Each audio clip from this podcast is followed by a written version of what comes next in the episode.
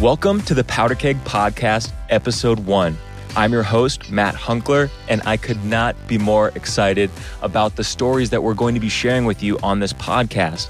We landed some crazy awesome interviews, and the conversations were so valuable.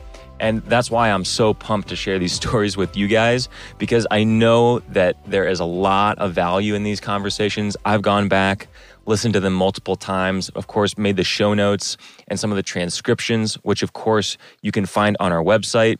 Just so you know, you can find all the show notes at vergehq.com slash powderkeg. So as you listen to this first episode, don't even worry about taking notes on your phone or jotting it down in a moleskin because you can find all of that right on our website at vergehq.com slash powderkeg. Now, our first guest is someone who has been a mentor and friend of mine for a long, long time.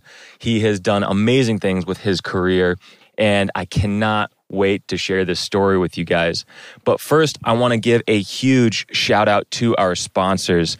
Yes, we already have a sponsor coming out of the gate with the first episode here. We've got our partners they've been partners of ours for many, many years. And that's why I'm really excited to collaborate with them. Frankly, we weren't looking for a sponsor on this podcast. We really just wanted to get the information out there. But because this partner adds so much value to the conversation and to the community, we really wanted to incorporate them into this. And then at the same time, use the budget to get more people to join this community of listeners on the Powder Keg podcast. So, this first episode of Powder Keg is brought to you by Developer Town.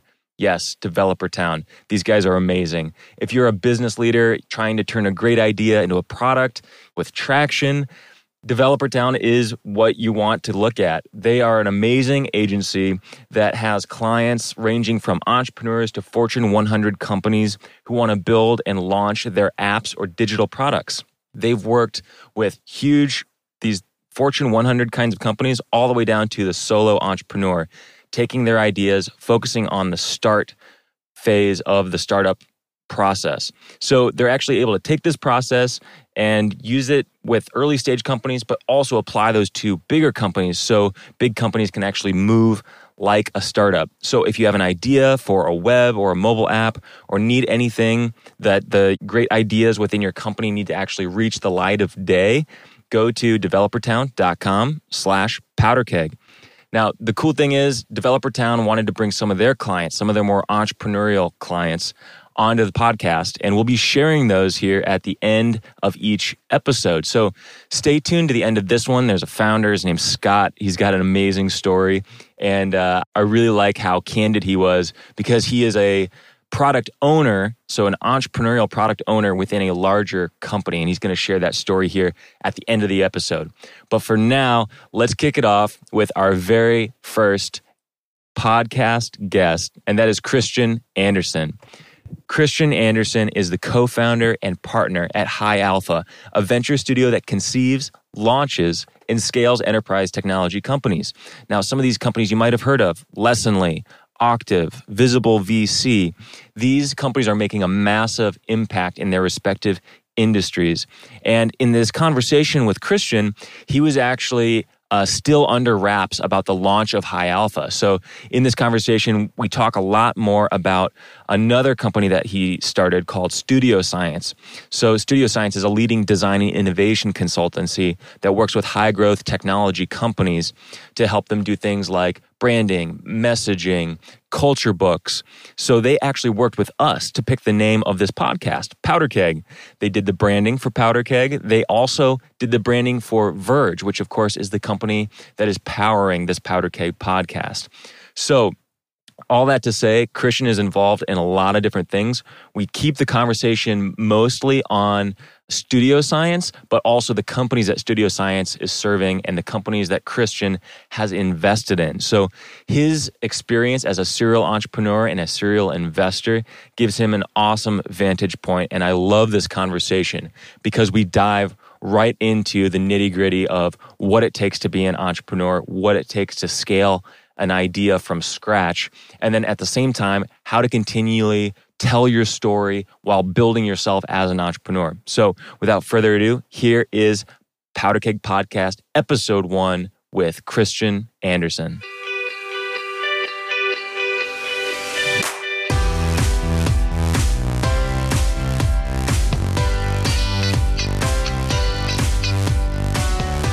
I'm here with uh, Christian Anderson who is the co founder of too many companies to list off here. I will probably do that in the introduction to this video that we'll shoot later. Yeah.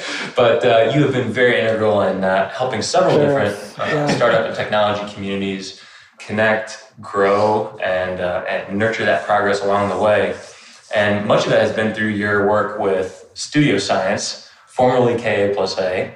And I have been lucky enough to work with you on a handful of projects, several projects over the years with uh, different tech companies and fast growing agencies. And uh, I remember, uh, do you remember the first time we met? I'm embarrassed to tell you that I don't recall the first time we met. We've known each other a long time. We have known each other a long time. Uh, I could certainly cite some of our more pivotal interactions, but tell me, what was the first time we met? So I mean, obviously, I remember this better because I was a, I was a nobody at the time. Well, we were almost And- certainly both nobodies at the time. Definitely not true. You you uh, you still had uh, the same swagger that you have today, and it was clear that you knew your stuff. And I definitely remember that because I had just sold my company down in Bloomington, doing uh, what you do at a large scale on a very small scale for Yeah. small companies. And so I, I listened very intently when I first met you. Was it Blue It was with Brian Wolf. Brian Wolf. Yeah, right. So Brian, who's an investor in Gravity Ventures with you, was my mentor, and uh, we were able to meet up at the, your old Broderpool office in the uh, corner office. Back in the hood. Yeah. Yep. Max Yoder welcomed me as the intern. That's a pretty good person to have greet you for sure. Absolutely. Well, who, of course, uh, we hired in to the Orr Fellowship a year later. Yeah. Uh, so a lot of connections happened in K plus A. Yeah. And uh, He was a big one, though. That was a coup for the Orr Fellowship. absolutely. uh, to get Max, and it was a coup for us to get him when he walked in as a wet behind the ear college junior. Asking, it was interesting. He applied for a design internship position. was not studying design. We actually couldn't find any relevant skills that he had that were applicable to our business. But you know, some people just make that big an impact. And uh, he walked out, and I said, "We've got to figure out a way to make a place for him." yeah. It was a- Absolutely. it, was a, it was a it was a good decision. I'm glad you did. I don't think I would have. Uh, I wouldn't have known him prior to the Orr Fellowship Yeah, uh, hiring process. If that was the case. Same with Bruce. yeah, yeah, Bruce was a Orr Fellow of that class. Yeah, that was an exceptional vintage. Yes, Yeah, but that was uh, that was the year that uh, I met you, and uh, you, you certainly made an impression on me that meeting, and then the following meeting, which of course was over oysters at Bruges, which is kind of your. Uh, that will always stick out in my mind. It was the first time I ever had oysters were they mussels or oysters? mussels. Yeah, of course they were. I just want to represent the brand. Way, way to represent the brand. Yeah, all yeah, right, all okay. That's good. That's good. You know, one of the things that I immediately noticed about you was what a passion for entrepreneurship you have, and not just here in Indianapolis, but all over the country and all over the world, which is where a lot of your clients are now. Is pretty much all over the place. Yeah. So you've built up over the last what 11, 12 years with Studio Science. Yeah, I'm kind of like an aging movie star at this point. The firm is right. We're not. There's conflicting reports on when the actual launch date was, but yeah, we've been at this for really over 13 years. So why is it important, or why do you have such a passion for entrepreneurship and people starting companies outside of Silicon Valley and outside of New York? Yeah, I mean, my passion really isn't limited to folks that are doing it outside of those geographies, right? I happen to have a deep affection and a lot of respect for folks that are doing it in those geographies as well. I think what I find interesting about entrepreneurship in kind of less visible locales, it's a slightly different game. And I've always had a penchant for the underdog, I guess. It might stem from my diminutive stature. That's what my mom says. I'm not sure, but growing up in Arkansas, which is a really, I mean, kind of on balance, pretty economically repressed and depressed state, right? So it's it comes in as a solid 49, typically on most meaningful measures of economic vitality. Yet even in a state that, you know, that's much maligned for being kind of behind the times, mm-hmm. you look at certain pockets of a, of a place like that, it's certainly not unique to Arkansas. How do you explain the rise of the largest retailer in the world, right? How do you explain the rise of one of the largest transportation and logistics companies or is Walmart and- Walmart, JB Hunt, Tyson Chicken, Yeah. you know, and a, a Dillard's department stores, Acxiom, which was really kind of the original a kind of big data company, came out of Little Rock, and out of really kind of the most unlikely places. And you actually, uh, you obviously see that around the world, that necessity is the mother of invention, right? And that success is not limited to zip code. But I think most people, specifically kind of uh, aspiring entrepreneurs and people who are still kind of trying to feel their way through kind of their ambition, the personal ambition levels, feel that they have to move, they have to go somewhere else, they have to locate to what has historically been thought of as a center of power in order to build a big, meaningful business. And the truth of the matter is, that's not true. And I would argue that it's never been true. I would say it's less true today than ever. Technology has been such a great democratizer in terms of locale. But kind of observing this and being kind of an amateur student of economic development, specifically outside of kind of tier one cities, it dawned on me that there are really, really big opportunities. I mean, in the finance world, they would call them, you know, arbitrage opportunities, yeah. right? And whether it be Indiana or parts of Ohio or Kentucky or Oregon, I mean, pick your state, yeah. right? Not all of California is Northern California, right? There, there's a lot of areas in the rest of that state that this is true for as well. I really wanted to help carry the torch and tell this story about the power of entrepreneurship uh, and how it can transform communities and the economic development prospects of you know, what are kind of historically depressed economies. Well, you've done a really good job of carrying the torch here in Indianapolis. And one of the recent articles that you were quoted in quoted you as saying, uh, We used to feel like we had to apologize for being located in, yeah. in Indianapolis, yeah. and uh, that's not the case anymore. Yeah. Can you talk a little bit about that? Yeah, we now uh, we think of it as a competitive advantage, Absolutely. right? And you know, it's important to kind of separate the kind of rah rah cheerleading from fact, right? Because there is there is a dynamic where you do have to kind of fake it till you make it a little bit. Yeah. You have to do that as a person. My dad used to always say, you know, act as if, right? You know, dress for the job you want, yeah. right? And there is some of that that is true for, for individuals, cities, states, and even countries, right? But is we, there an entrepreneur that, that has done that well that you can think of? Probably all of them. you know what I mean? Yeah, absolutely. Um, because really, really good entrepreneurs, and I'll segue from your initial question, but really, really good entrepreneurs are fundamentally really, really good storytellers. Yeah. And it doesn't mean that they're telling stories that aren't true. It means that they are telling the most interesting, most compelling, most articulate story possible. So, is there an example of an entrepreneur who faked it till they made it? That really stands out well, I, the question would be give me an example of a really successful entrepreneur that did not do that. And that's one I'd have to go do some homework on. Sure. As a general rule, they're phenomenal storytellers and they're having to make a silk purse out of a sow's ear in most cases, right? They don't have enough money. They didn't necessarily go to the right school or have the right degree. They're trying to sell a vision for a product that doesn't exist yet to customers that they haven't found yet. Yeah. No, I think that is actually a critical, and I'm making a very clear distinction between lying and being a good storyteller and being able to cast vision and being able to get people to follow you. Lying, I have zero tolerance for. Yeah.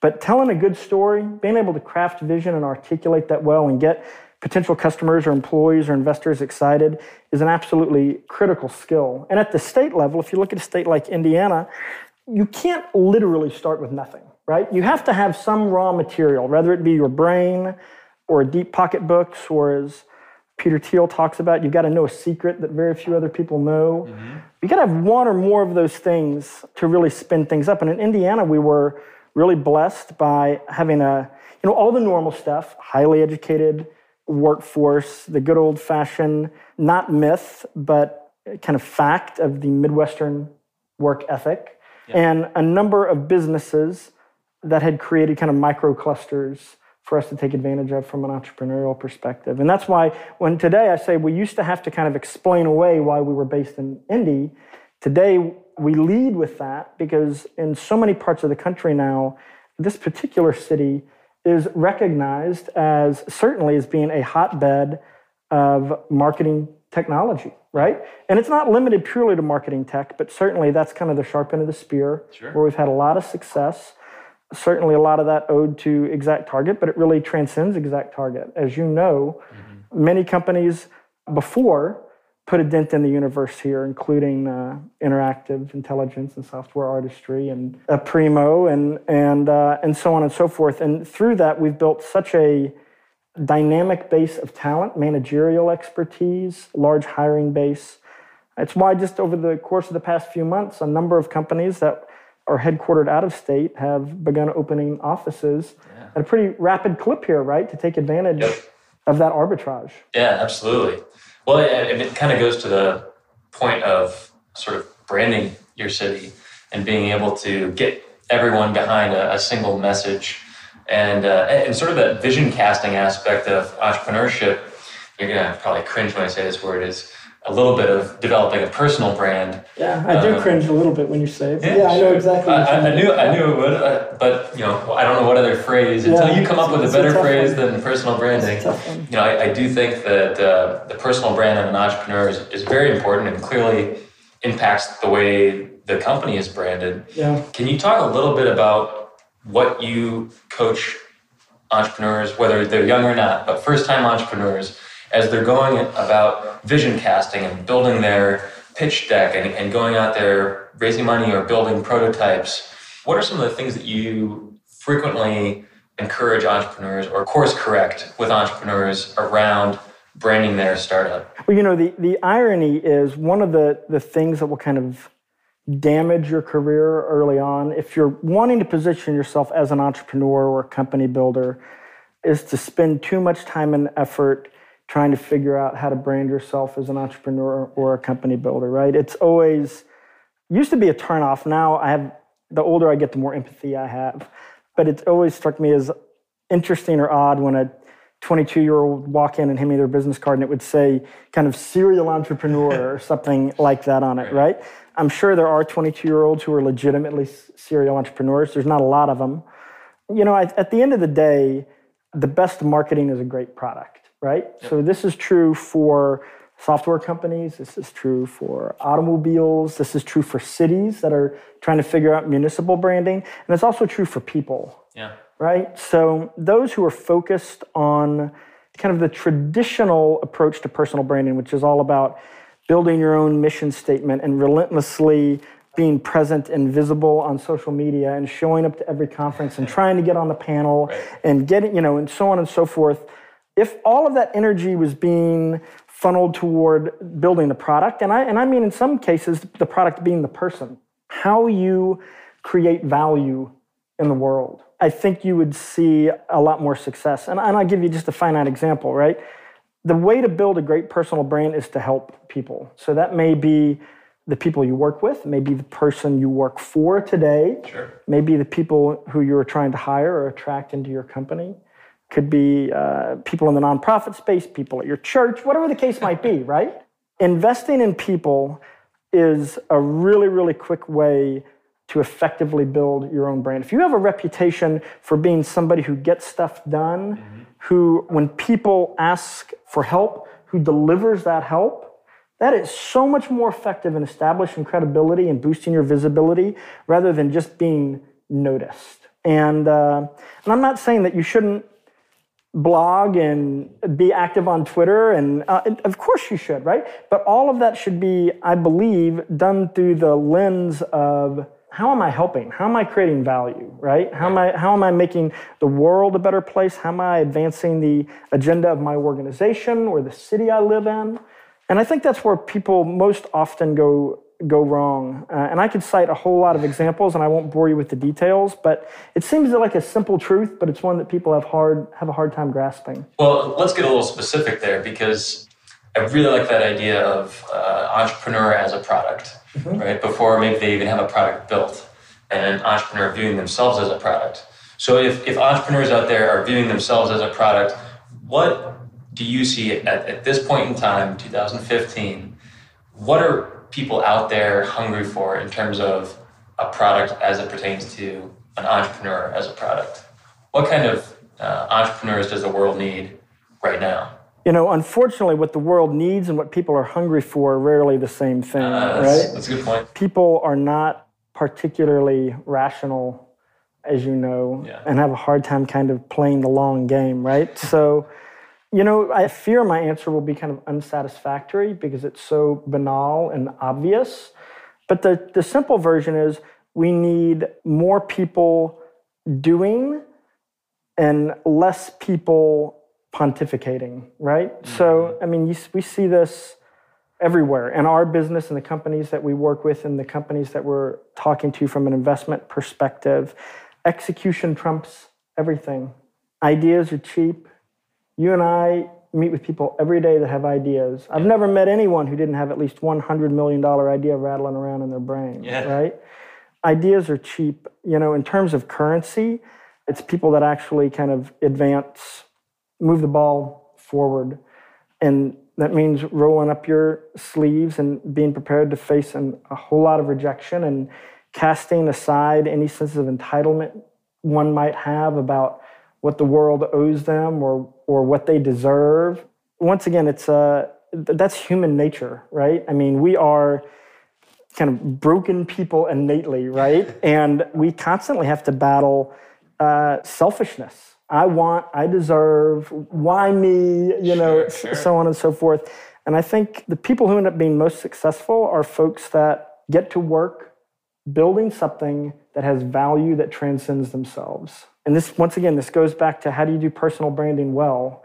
I can tell you do it wrong, right? if it's focused purely on you, building your CV, making sure you're the most visible, brightest light in the room, mm-hmm. over time that pays, you may get some pops from it, but pays diminishing returns over time. Humility is so underrated. Yeah. It is unbelievable. And people talk about it all the time as if it's like this core value that everyone shares. And I'll tell you, true humility is in extraordinarily short supply. Uh, it's hard to come by. Hopefully, a little uh, less hard to come by here in the Midwest. Yeah, but you know what? There's even this perverse arrogance in the Midwest about their humility. They love to talk about how humble true. they are. It's interesting. I was on a road trip with someone the other day, and we were talk- we were kind of comparing the different geographies and what's true about them. And I was making this case for Midwestern humility, and he was like, you know, even in the Midwest, you see humility perverted into vanity where it becomes this bad hey look how, um, humble, look how humble I am. Yeah. It's a little bit like when somebody gets their Oscar and they go, you know, anytime somebody says I'm so humbled by, they actually mean the exact opposite of that, right? Yeah. So it's another word that is slowly losing its meaning. Yeah, sure.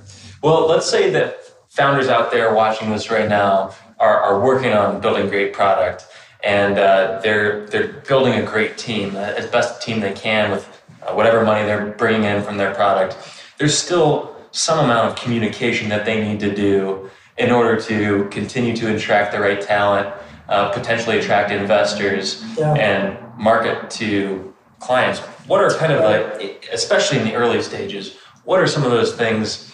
You know, as let's say a founder is going out to start the fundraising process, how can they communicate who they are and what they're about effectively with their brand or what yeah. is to become their brand. I mean, once again, I think it goes back to storytelling, and, and I really don't make a distinction. So I talk about. Should there be one story? Should there be many stories? Well, no, there needs to be one story. That certainly can be contextualized for the audience. Sure. But no, there needs to be, there should only be one story. And that story needs to live in the product.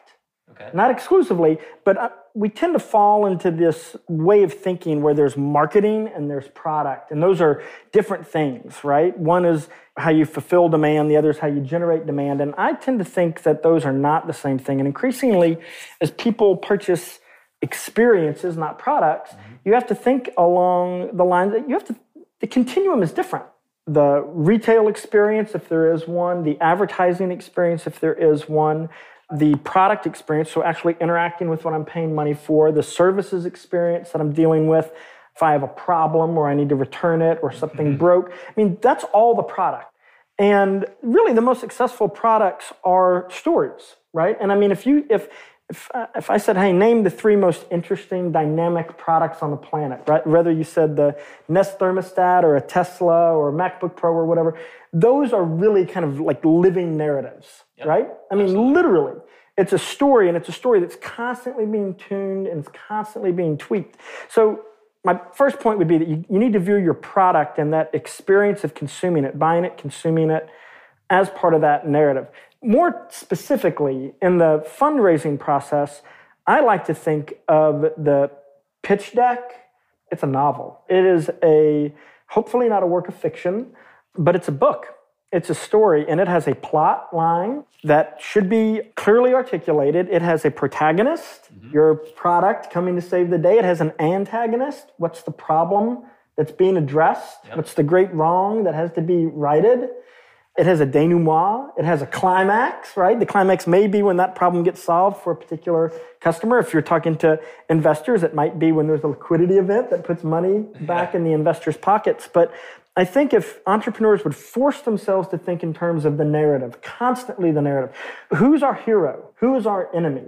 What's the great quest or challenge that's been put in front of us, right? Yeah. Kind of the hero's journey. That goes a really, really long way. And that way, when you get nervous or when you need other people to help carry the water and tell the story, we might all give slightly different versions of what happened in Star Wars, but in general, we'd be able to tell the same story. And it's the same thing when you're when you're raising money and you've got a COO or if you've got a co-founder and you're split up and you're in different planes and you're pitching different groups, you want to be singing out of the same hymnal. The same thing's true when you're selling to customers. The same thing's true when you're recruiting. And this is why the idea of story, living inside of the product, living inside your organization, being the culture is so critical because if you've got a story that's properly articulated and codified, then it's not just up to you to be able to tell that story. Yeah.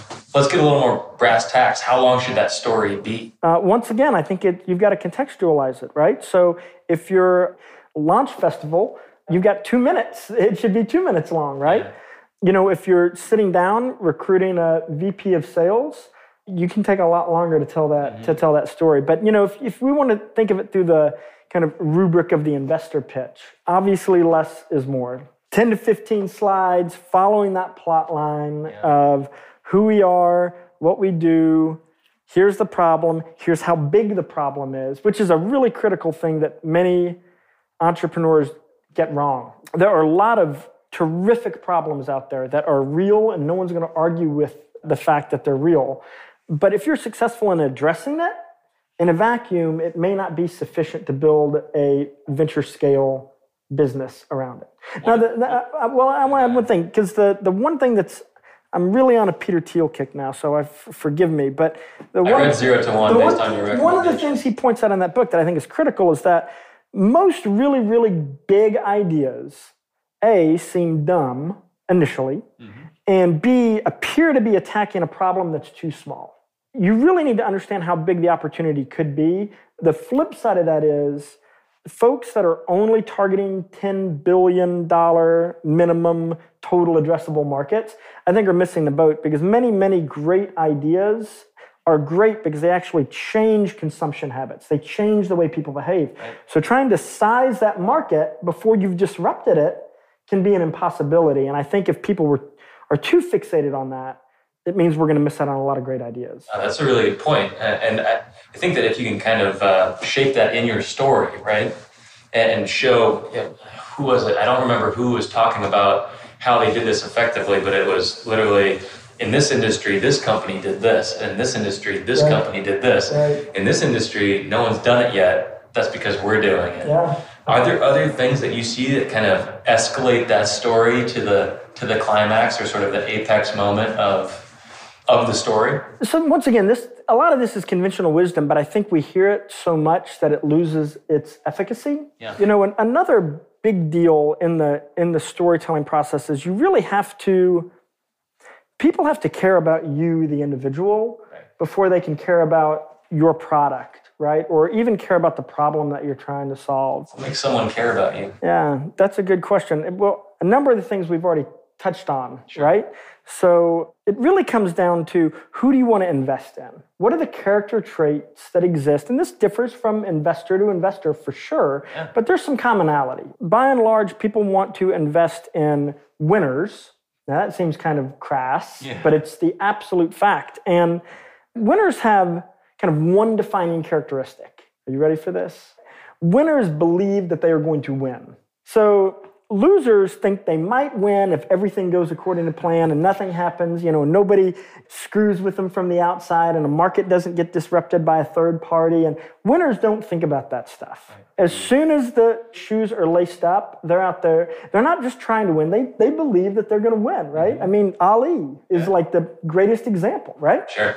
There's an example of humility. Yeah, yeah. Well, you know what's interesting though is there was lots of things that he knew he wasn't good at. That's very true. Lots of stuff right? He happened to be right about the one thing he believed he was good at, yep. right? And that was whooping people.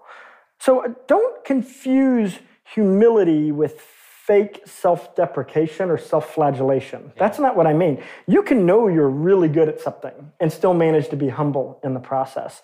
And also baked into that is people, so people want to invest in winners. They want to invest in people who they believe are teachable because nobody knows it all. So coming across, somehow striking that balance where you are confident and uh, self assured is critical, but also that you are flexible because we know you're going to need to be, yeah. coachable, teachable and I'll tell you, it there's not a, you can't read a book on it and turn into that person, yeah. right? I mean, it's like everything else. You got to practice those things.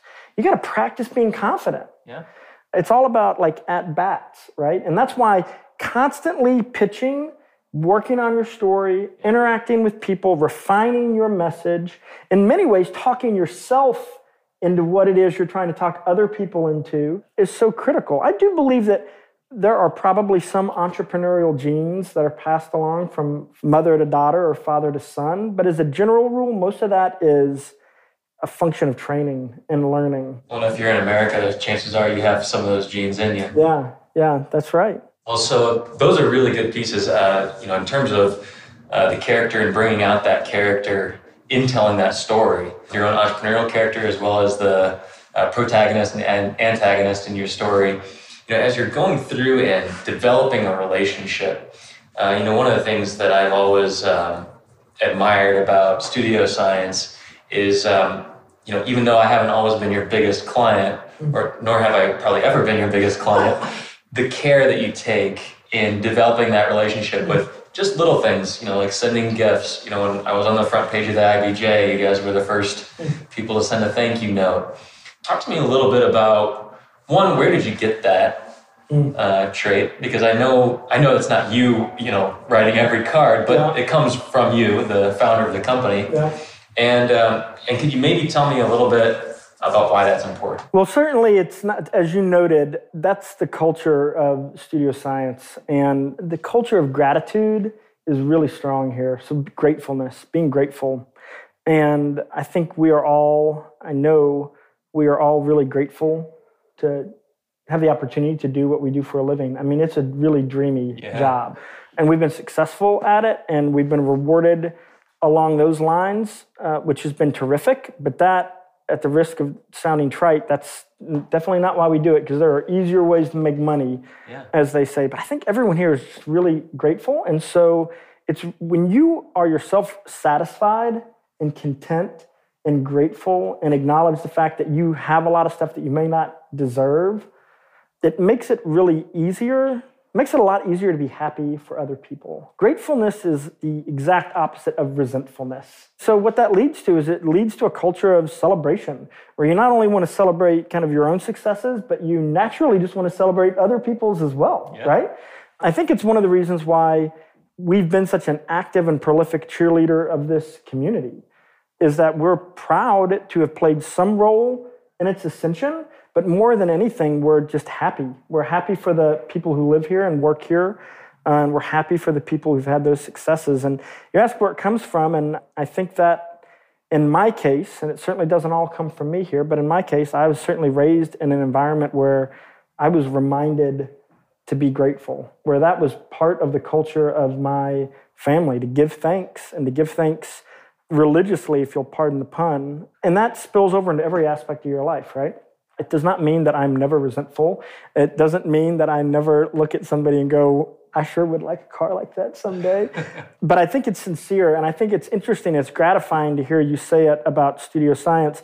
I think that's something that this team owns and spends a lot of time trying to be really intentional about. In terms of that being a core value for studio science, one, do you think that that needs to be a core value for all companies? And then the follow up question is do all companies need to define what their core values are? I mean, the second, the last question is simple. Yes. I mean, at some point, there needs to be some shared understanding about what's important. At what point is that important? Do you think that's well, I mean, before I think, you hit the road pitching? Yeah, I think in the beginning, right? Yeah. I mean, uh, and once again, you know, I'm certainly not saying we've always been good at that, and that's always a process I believe values can change, by the way, right? Now, most people would say, no, you set those in stone and those become your guiding lights. No, I think things change, people change, and what may be important 10 years ago may not be as important to you. Maybe you achieved that, or maybe you thought that was important to you and you realized over time that it wasn't. But no, I think you absolutely have to be really proactively engaged in evaluating what's important, mm-hmm. documenting it somehow I mean, this is the role of a CEO, right? Is to establish what is important for that business and then relentlessly communicate that down into the organization until people are sick and tired of hearing it. In terms of should gratefulness be a core value for all businesses? Nah, I mean, I have no idea. I mean, far be it from me to say what sure. what company what should be important to them. So no, it has been important for us. It has served us well it's been something that we can galvanize, you know, can galvanize around and and rally around, and uh, it's certainly paid it's paid dividends. It's the kind of quintessential what goes around comes around yeah. scenario. That's good. We talked a lot about what companies can do to communicate well and to grow, uh, specifically focusing on product and developing uh, the right messaging around that at the right times. Yeah. What are the things that companies? What are those things that growing companies need to avoid? We obviously touched on some of that too, focusing all your time and attention on doing the look at me right. side of things. But what are some of the, the pitfalls you see, especially in fast growing companies, uh, which you work almost exclusively yeah. with fast growing companies? I think this is a pretty easy question, actually. Yeah. As we like to say, talent is the atomic unit of success. That's kind of the irreducible complexity of success is who are you working with?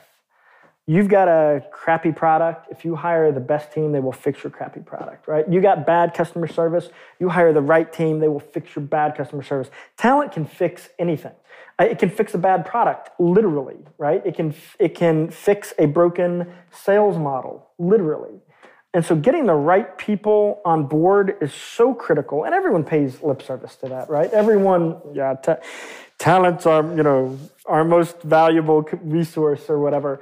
The reality is that when you're a hyper growth company and you're hiring 50 people a month or 50 people a week, it can be really difficult, almost impossible, to hire well across the board, right? When you're the size of Studio Science, it's not easy, but it's manageable, right? If we need to slow our roll to make sure we've got the right folks on the team, we'll just slow down. If you're a hyper growth venture backed company that the wolves are at the door and the competitors are circling and IBM decides to get into the business, you can't take your foot off the accelerator. So hiring is so critical and getting that right is so critical and so difficult. And so knowing that at scale it's going to be almost impossible to continue to hire A players, building the right type of culture with the right type of values mm-hmm. that are rigorously and religiously conveyed to those inside of the organization can help smooth out a lot of those rough patches. Because the second best thing you can do next to hiring the right person is firing the wrong person quickly. And if you've got the right culture in place, the right values in place, the right people in place, the host organism will reject folks that are not that are not good fits folks that are either toxic or not up to the task. It's not always that they're bad people. Sometimes they just don't have a horsepower right?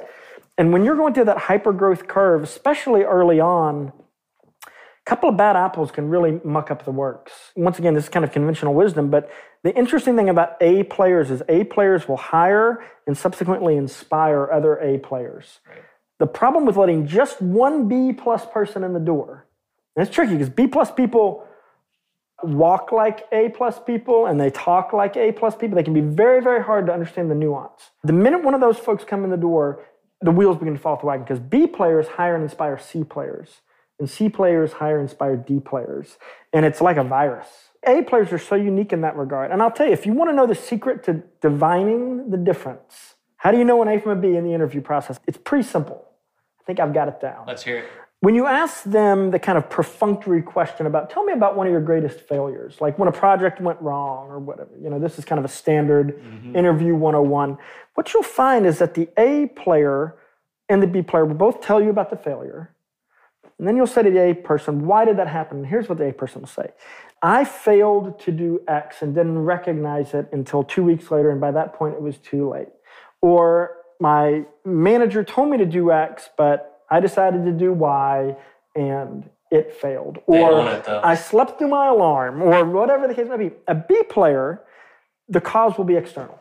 Well, my boss insisted that we use an offshore development firm, and they didn't really understand what we were trying to do. And the, or we had this new sales guy came in, and he he sold a bunch of vapor that doesn't even exist in the product yet, and there was no way for me to right. It's always going to be some external event or individual or set of circumstances that drove the failure. And I mean, to me, that has proven itself to be the clearest, cleanest, crispest way to distinguish two parties that on paper look almost identical. How do you know who's really, who's got the bandwidth, the intellectual horsepower, the humility, the leadership to move to the next level? That simple test usually will render that out. Do you ask that question too to uh, entrepreneurs who pitch to you? Or do you have a similar kind of uh, litmus test you know, with, around character? You know, it's interesting. The way we deal with a someone who's coming and asking for money and the way we deal with somebody who is gracious enough to consider coming and joining us, we manage them a little differently, right? So those are two different it's an interesting question. I've never thought of it that way, but those are two very different processes. There's a different set of patterns that I personally am looking for in an entrepreneur. And once again, a lot of this is kind of intuitive or intuition driven. Some of it is a little more practical and linear. So you can ask some questions. I mean, the first thing is to be a great entrepreneur, you have to be oriented toward entrepreneurship, right? Yeah. And one of the simplest ways to find find out the answer to that question is to ask them about their entrepreneurial background. I mean, it is shocking. I mean, it is really, really shocking how similar the backgrounds of most successful entrepreneurs are. I mean, there are a series of very simple, you know, I always ask, Tell me about the first time you remember making money on your own, right? And I mean, like clockwork, it's the same answer. I mean, contextualized it a little differently, but they were selling cinnamon toothpicks on the playground, or they were having their mom drop them off at 7 Eleven and buying lemon heads and then crossing the street to the elementary school and marking them up 50%, or they were selling t-shirts to the sorority girls when they, when they were in college or they were mowing lawns at the beginning of the summer. And by the end of the summer they were running a crew of five of their friends mowing lawns and they were just counting checks. And yeah. i mean that cadence of being a starter being able to execute being able to build teams whether it was in third grade selling cinnamon toothpicks or you know brokering t-shirt printing to college kids it's really really similar. And as you now just because you did that does not mean you will be successful that's not my point.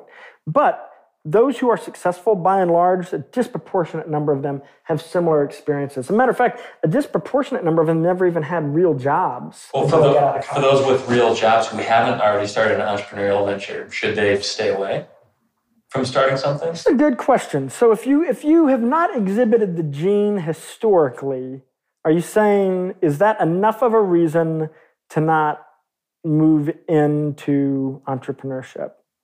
I don't know. That's a good question. Probably doesn't matter what you say because the person that's the right person would, would start no matter what you Man, say. that's a that is an excellent point. So yeah, for anyone whom that would dissuade them, they're ignoring what I'm saying anyway. So that's that's good. And I think the answer is no, because I think that you can come to things late late in life. I know that's certainly yeah, absolutely. And I also think that that I've used this word several times today. It's an important one. I think the context of entrepreneurship has changed dramatically and will continue to change as well. So we are large as we largely continue to move into this kind of free agent nation idea, mm-hmm. right? The idea of, well, I've been at the same job for 28 years. I don't know if I that's we're not going to have a lot of those conversations in the future. So I think that one of the things that's happening is everybody is having to become, at least at a micro level, entrepreneurial even in their day-to-day jobs. Mm-hmm. So I don't know that the cinnamon toothpick test will be as meaningful five years from now as it was five years in the past. That's a good point. Well, Christian, I could probably ask you questions all afternoon if you'd let me. Yeah, but I know we'll you've got a lot of stuff to, to do, and uh, we've got another conversation coming up in a couple days. So, anything else you want to touch on, or uh, something that you just really uh, wanted to expand on, but I cut you off? No, I got it all out of my system. Awesome, man. Hey, thank you so much. Hey, thank you. This was Pleasure. awesome. Likewise. It's always good.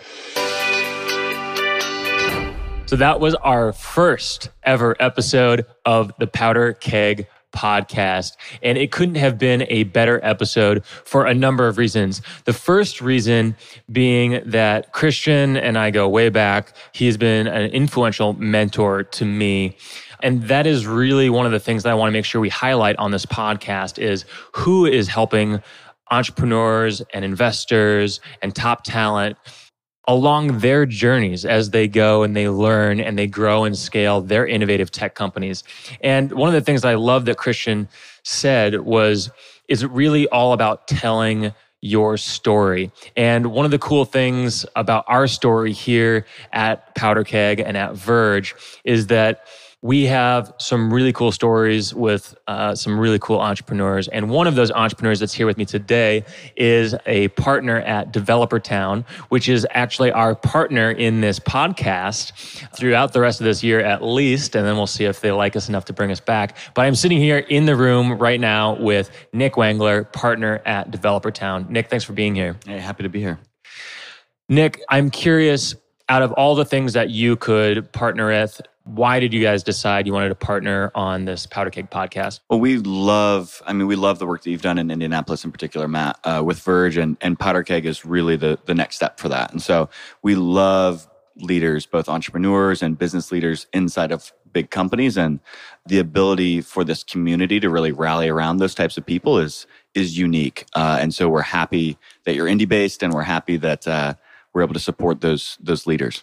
Well, and eh, one of the things what we'll be sharing is the journey as we're expanding in other communities around the country right now. We're in eight cities now that host monthly Verge pitch nights, sharing the entrepreneurial stories on stage, and then as well as through our global media partners. And you guys partnered with us on the launch of Verge Nashville earlier this month, which was awesome. You guys came down there with us. We really appreciate the support there it was cool to see what's happening in the Nashville tech community, Nashville, Tennessee, that is. And at the same time, to see how Developer Town can use their experience of helping these entrepreneurs grow and scale to provide real live feedback right there at the events. And that's actually what we're going to be doing. Instead of giving a straight advertisement in each of these episodes, I really loved your idea, Nick, of sharing a story of one of the entrepreneurs that's working with Developer Town. Yeah, absolutely. I mean, we, again, we love the leaders that are doing great things. And so because we work with so many different leaders who are at incredibly pivotal moments of a new web or mobile product in, in particular, they are risking a, a ton, right? And so they're in a unique position to be able to tell some pretty amazing stories and, and really share insight with what's going well, what's not going well, what they would want other people to hear. And so we love those people. And so we thought it'd be best to, to highlight them for our sponsor read. So who's in this first episode? So first one, Scott Humphreys. Uh, he's actually uh, what we would call the product owner uh, for one of the projects that we're working on, uh, and he's from Johnson Controls, which is like a thirty billion dollar company. And so, amazing guy, just super smart. He entrepreneurs don't have to be outside of large companies, and more and more we're seeing large companies see the need to be more entrepreneurial uh, and innovative in their approach when they're bringing products to market. And so Scott is just a great example of that. Uh, and so I'm, I'm excited to, to talk with him. I love it. Here's Scott Humphreys. My name's Scott Humphreys, and I'm a product manager in an internal startup with Johnson Controls. So what my focus is is on how do you commercialize new products as they're coming to market? How do you do something different than what Johnson Controls has been doing? Just a little background on Johnson Controls. They are mainly in the HVAC and control systems. They also do power. Um, and I'm originally from Tyco International, which is a security company. So from the security mixed with all of these other, you know. What would you say is the most interesting thing about what you do? The most interesting thing about what I do is looking for ways that I can come in and disrupt my own business. And in this scenario, you know, I have a video background. I've worked for a video segment of the business. So what can we do that's going to bring something new to market? So obviously there are a lot of ways that you could bring a product to market. And there's a lot of different organizations you could work with. What made you guys interested or intrigued by what Developer Town does here? So, Developer Town, you know, when we were originally starting out on our first project, what we we knew we needed to bring in outside help. We weren't going to be able to get the internal resources to, you know, help us on the marketing, help us do validation or the actual engineering. So we went out, we started talking to different companies, and what we realized is there's a lot of businesses that do staff augmentation. And that's not what we were looking for. We wanted a partner. We wanted somebody that could come in and help us with, you know, the market validation who could bring the creativity, the design, you know, so end to end support so that we knew we could go from an initial concept to a launch. It was great hearing from Scott Humphreys at Johnson Control, a client of Developer Town. So if you're an entrepreneur inside a big company or at a startup and have an idea for a web or a mobile app, just go to developertown.com slash powder keg. Uh, you can sign up there, get some free resources, learn a little bit more about Developer Town and why they're such an awesome partner, not only for us here on the podcast, but for so many companies from startup to scale up to big companies with entrepreneurial kinds of culture. So that wraps it up for our first episode of Powder Keg. Thank you so much for tuning in, for being a part of this. Would really appreciate your feedback. So if you could, please just give us a review on iTunes uh, and then hit us up on Twitter. Uh, I'm just at Hunckler, H U N C K L E R, on Twitter, Instagram, Facebook. Uh, you can pretty much find me just by Googling my name. And of course, at Verge HQ on all of the main handles. So again, Powder Keg presented by Verge, this community of tech entrepreneurs, investors, and top talent growing high growth tech companies outside of Silicon Valley. And this community is growing. And I want to say just thank you one more time for being a part of this community. We have so many other great episodes that we've released here in this early launch of the Powder Keg podcast. We've got uh, interviews with people like Jeremy Roche, CEO of Financial Force, Chris Heivly, co-founder of MapQuest, and Cooper Harris, the CEO of Klickly. All entrepreneurs, uh, some investors as well. So make sure you check out the catalog there, and we'll be coming out with these every week. So make sure you're checking back and subscribing on iTunes, Stitcher, wherever you like to find us. Thank you again, and we'll see you next time on the Powder Keg Podcast.